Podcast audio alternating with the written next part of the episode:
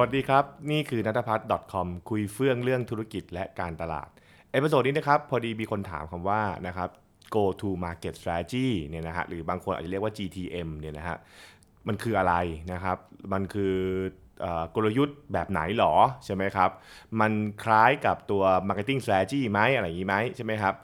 ก็ต้องบอกอย่างนี้ครับว่าในถ้าถ้าว่าด้วยกันโดยหลักการเลยเนี่ยนะครับมันก็มีความคล้ายคลึงกับตัว marketing strategy พอสมควรทีเดียวนะครับ เพราะว่าเวลาพูดว่า go to market ก็คือการเข้าสู่ตลาดใช่ไหมฮะแล้วก็แน่นอนว่าเมื่อคุณเข้าสู่ตลาดปุ๊บเนี่ยมันก็ต้องย่อมมีเรื่องของกลยุทธ์การตลาดเป็นธรรมดาใช่ไหมครับอืมเพราะฉะนั้นเนี่ยเอ่อก็มาอธิบายกันแบบง่ายๆแล้วกันนะครับ ว่าตัว go to market strategy เนี่ยมันมักจะ ประกอบด้วยเนื้อหาอะไรบ้าง และถ้าเกิดเราเป็นเจ้าของธุรกิจเนี่ยนะครับเรื่องนี้สำคัญอย่างไร มันจะไปช่วยธุรกิจของคุณอย่างไรบ้างนั่นเองนะครับเเราต้องบอกก่อนจุดเริ่มต้นนะครับตัว go to market เนี่ยนะฮะมันก็คือบอกอยู่แล้วมันคือเข้าสู่ตลาดใช่ไหม go to ก็คือเข้าไปในตลาดนะครับ ทีนี้ถามว่าแล้วไอ้เข้าสู่ตลาดที่ว่าเนี่ยมันมันเข้าเพราะอะไรยังไงใช่ไหมฮะ มันก็อาจจะเกิดขึ้นจากกรณีที่หนึ่งธุรกิจเพิ่งเปิดใช่ไหมฮะ พอธุรกิจเปิดปุ๊บเราก็ต้องมีการ เข้าใจกันก่อนว่าเออเฮ้ยแล้วเราเราจะทำธุรกิจเนี่ยนะครับเรามีสินค้าผลิตภัณฑ์เราจะเข้าไปสู่ในตลาดไหนใช่ไหมฮะหรือหากวันนี้ธุรกิจทำอยู่ อยากจะออกสินค้าใหม่ สินค้าใหม่ที่ว่าจะเข้าไปลงในตลาดไหนใช่ไหมฮะจะจับตลาดเดิมไหมหรือออจะจับตลาดที่มันต่างไปจากเดิมใช่ไหมครับหรือบางครั้งมันก็เป็นธุรกิจที่อยากจะขยายตลาดใช่ไหมเช่น ขยายสาขานะครับหรือไปเปิดตลาดใหม่ ใน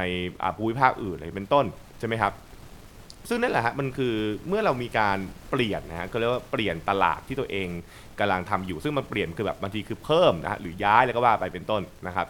มันก็เริ่มต้องมีการออกแบบกลยุทธ์ใช่ไหมฮะออกแบบกลยุทธ์ก่อนว่าเฮ้ยแล้วเราจะเข้าไปในตลาดใหม่ที่ว่าเนี้ได้อย่างไรบ้างนั่นเองนะครับซึ่งตรงนี้แหละมันก็จะมีพาร์ทคล้ายๆกับตัวตัว marketing strategy อะนะครับง่ายๆนะครับมันก็จะมีการคุยแหละบว่าหนึ่งนะครับเออเฮ้ย ทำไมเราถึงต้องนะฮะมันอาจจะเริ่มต้นอย่างนี้เลยได้ว่าทำไมเราถึงจำเป็นจะต้องมีการขยายนะฮะการขยายหรือเปลี่ยนหรือนะครับเพิ่มนะครับตลาดเข้ามาเนี่ยเป็นเป็นเป็นเหมือนจุดตั้งต้นก่อนเลยนะเพราะว่าเราต้องถามก่อนว่าเอ๊ะเราทำไมเราต้องไปสู่ market ใหม่เพราะอะไรใช่ไหมครับจากนั้นก็ถามต่อว่าโอเค แล้วเมื่อเราต้องจำเป็นต้องย้ายไปสู่ตลาดใหม่ที่ว่าเนี่ยนะครับมันจะ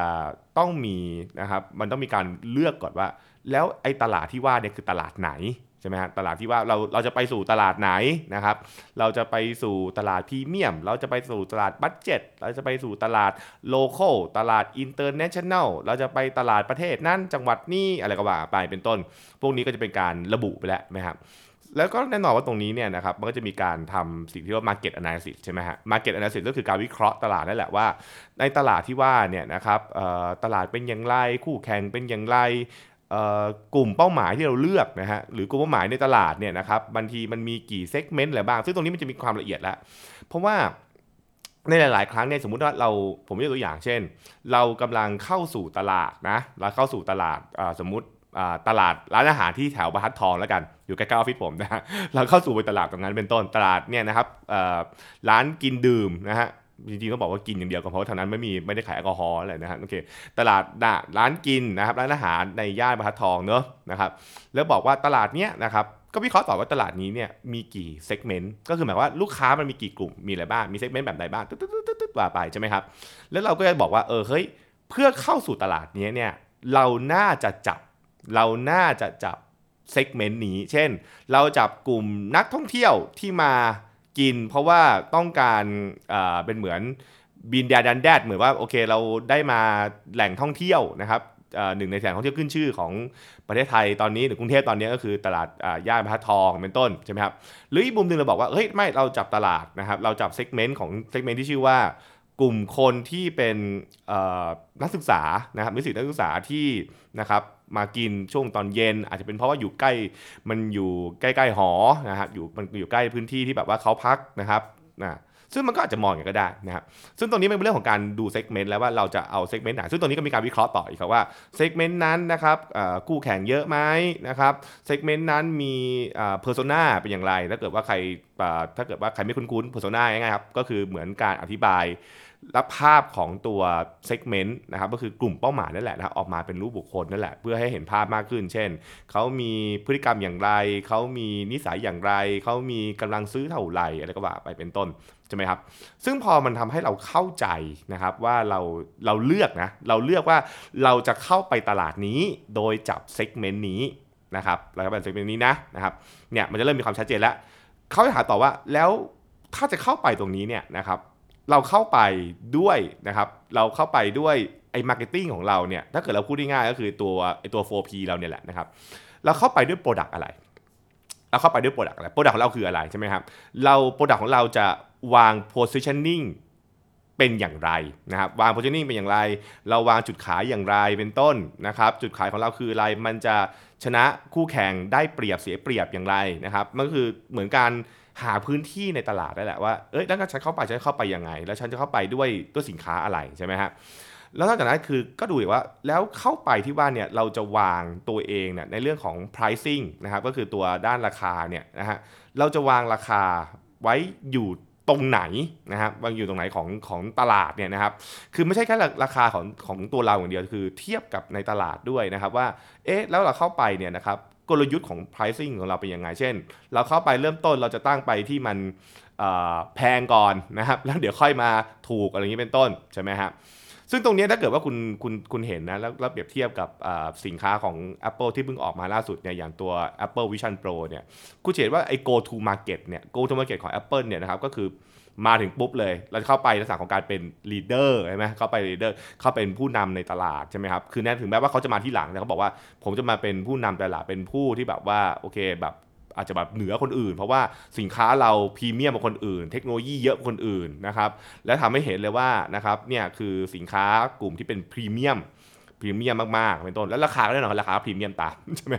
นะครับนี่คือนี่คือแบบว่าวิธีการเข้าสู่ตลาดของ Apple ใช่ไหมฮะแล้วก็ถ้าเกิดว่าใครรู้ดีก็รู้ว่า Apple ก็ไม่เคยเข้าสู่ตลาดในแบบของการเป็นผู้ตาม หรือไม่เข้าเข้าตลาดในมุมมองของการเป็นสินค้า ที่ว่าสินค้าที่ถูกกว่าคนอื่น คือเข้าไปแล้วก็เข้าไปสูงกว่าคนอื่นตลอดเวลา ใช่ไหมครับ อืมซึ่งซึ่งนั่นนั่นคือนั่นคือ go to market ของเขาไงถูกไหมฮะนะครับแล้วพอมันพอมันเข้าไปเสร็จปุ๊บปึ้งนะครับแล้วก็ถามต่อว่าแล้วเราจะสื่อสารมันยังไง เราจะใช้ช่องทางอันไหนในการที่จะทำให้กลุ่มเป้าหมายสามารถที่จะเข้ามาซื้อสินค้าหรือเข้ามารู้จักสินค้าเราได้หรือเป็นต้นไปตรงนี้ก็เป็นเรื่องของ communication strategy เรื่องของ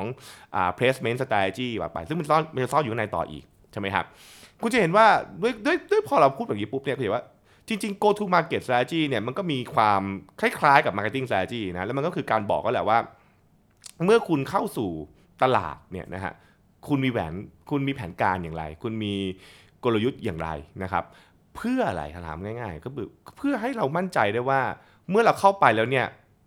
มันรอดใช่ไหมเข้าไปแล้วมันรอดใช่ไหมเข้าไปแล้วมันมันมันตอบโจทย์ใช่ไหมมันมันสามารถที่จะอยู่ได้ใช่ไหมเพราะไม่งั้นคือเข้าไปแล้วแบบว่ามันมันพลาดเนี่ยมันก็อาจจะเกิดความเสียหายกับธุรกิจได้นั่นเองใช่ไหมครับเพราะฉะนั้นเนี่ยไอตัว G GTM หรือ Go to Market Strategy เนี่ยมันก็จะเป็นแบบนี้นะครับอย่างที่ทวนบอกนิดนึงก็คือว่า มันเป็นการตอบคาถามสำคัญนะครับ ว่าเราจะเข้าไปตลาดไหนนะฮะเข้าไปตลาดไหนทำไมถึงเลือกตลาดนี้นะครับ แล้วเข้าไปเนี่ยเข้าไปอย่างไรนะครับเข้าไปอย่างไร เข้าไปอยู่ตรงไหนของตลาดนั่นเอง เช่น สินค้าของเราจะอยู่ตรงไหนเมื่อเทียบกับตลาดนะครับ มันเป็นมันเป็นพื้นที่ที่เราลงไปแล้วแบบว่าอยู่ได้ใช่ไหมไม่ใช่ลงไปแล้วไปเหยียบเท้าใครหรือลงไปแล้วแบบว่าไป กระเด้งกระดอนออกมา เพราะว่าสู้คนอื่นไม่ได้ใช่ไหมฮะหรือนะครับถ้าเกิดเข้าไปตั้งราคาที่จะตั้งราคาเราควรอยู่ตรงไหนนะครับเพื่อที่เฮ้ยมั่นใจว่าเราจะอยู่รอดนะ มั่นใจว่าเราจะแบบว่าขายได้นะอะไรอย่างนี้เป็นต้นใช่ไหมครับนั่นก็คือแบบเป็น concept เร็วๆนะครับแต่ว่าจริงๆ detail มันจะมีอีกเยอะมากแต่ว่าเราเล่าเป็นเกร็ดนี้ก่อน ถามว่าแล้วตรงนี้ถามว่าตัวเจ้าของธุรกิจควรจะทำไหมก็จริงๆก็ควรจะทำครับ เวลาเราเราวางแผนที่จะเปิดตัวสินค้าสักอย่าง หรือทำธุรกิจใหม่ๆใช่ไหมฮะเราต้องถามบอกว่าเฮ้ยเรามันเราเราจะเข้าตลาดไหนอะใช่ไหมฮะนะครับก็เล่าสู่กันฟังไว้แล้วกันนะครับ แต่ว่าถ้าเกิดใครสงสัยเพิ่มเติมอะไรก็อาจจะ comment มาได้นะครับเผื่อจะได้หยิบมาอธิบายเพิ่มเติมต่อ แล้วก็เหมือนจะลงดีเทลบางอย่างให้แล้วกันนะครับผมแต่คลิปนี้วันนี้พอแค่นี้ก่อนแล้วกันนะครับ ติดตามกันคลิปหน้านะครับสำหรับวันนี้สวัสดีครับ